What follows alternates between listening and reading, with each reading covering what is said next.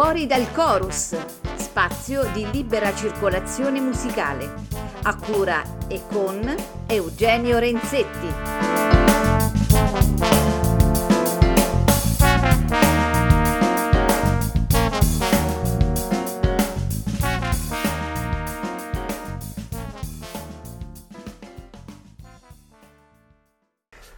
Oramai il, le spiagge sono lontane, io guardo fuori dalla finestra e tira un vento gelido.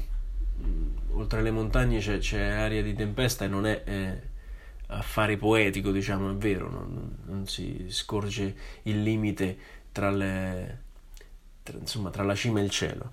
E questo è per dire che ben ritrovati, e sono felicissimo di poter ricominciare questa stagione durante tutto l'autunno e tutto l'inverno di Fuori dal Colossus.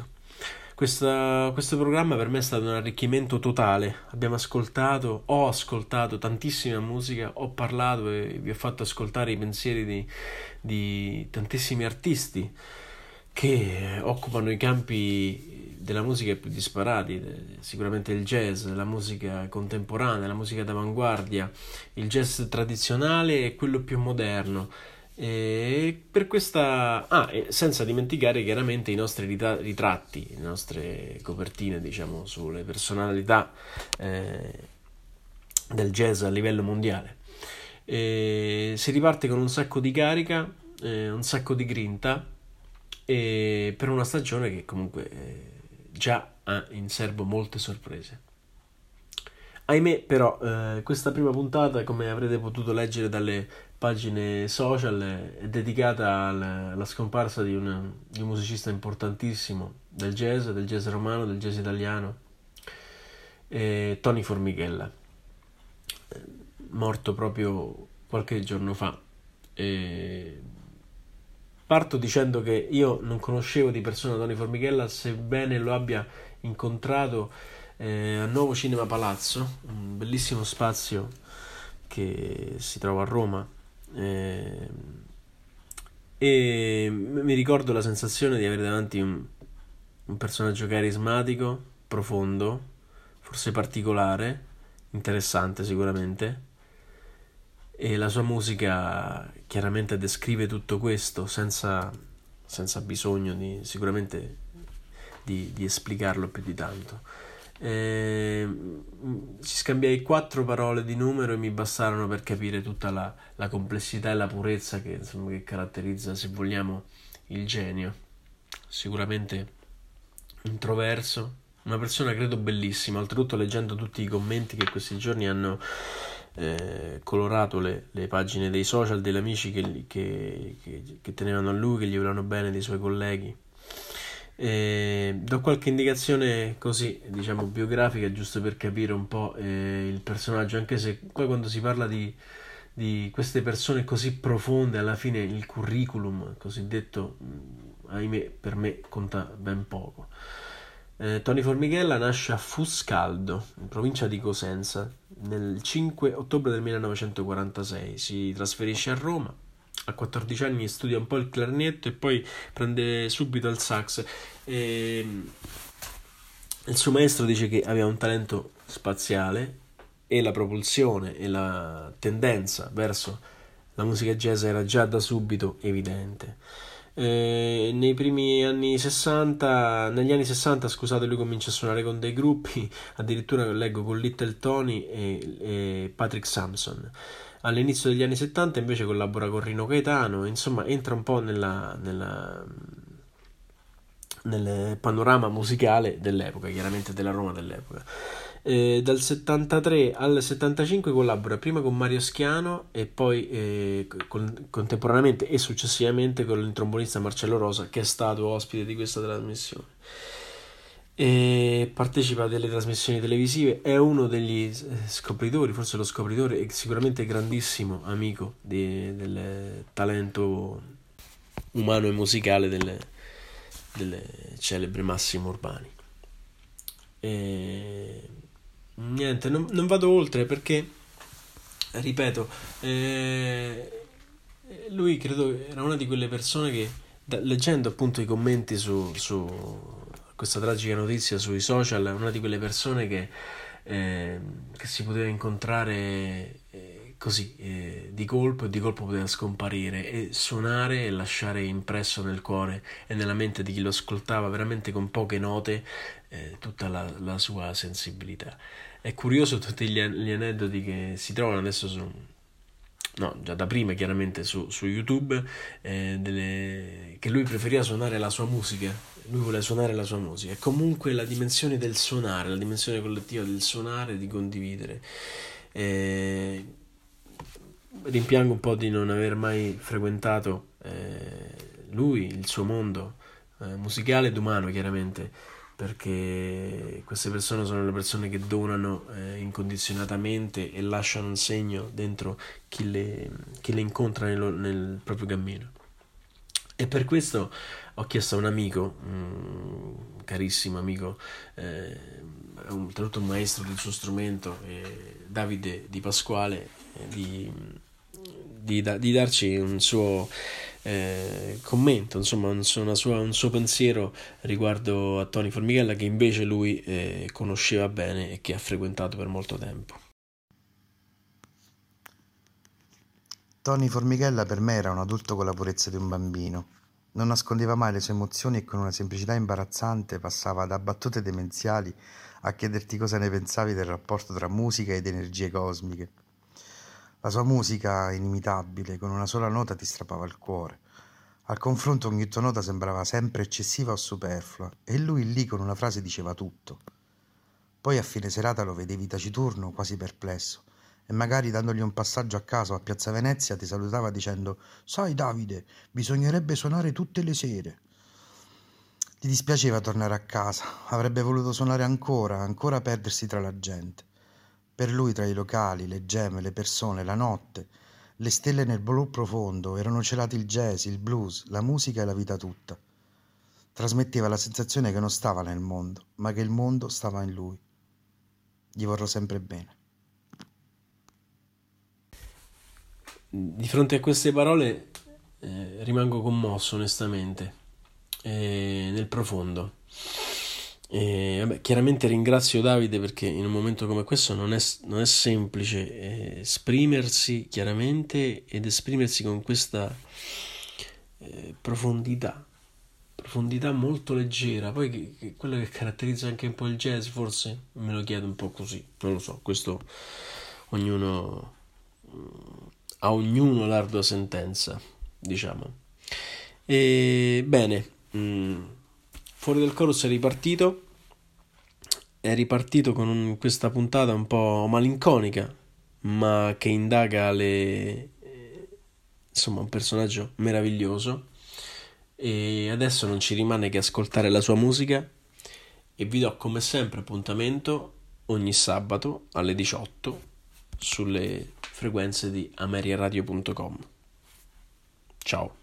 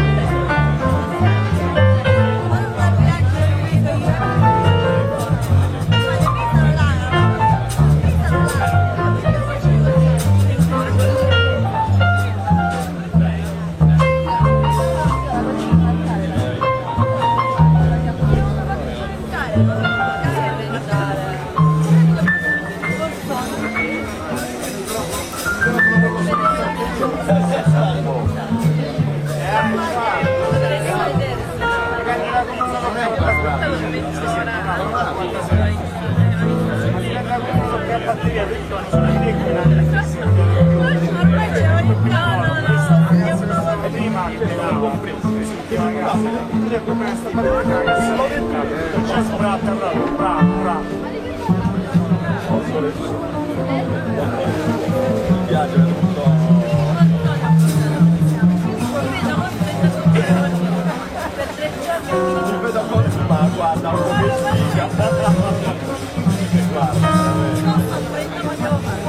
guarda.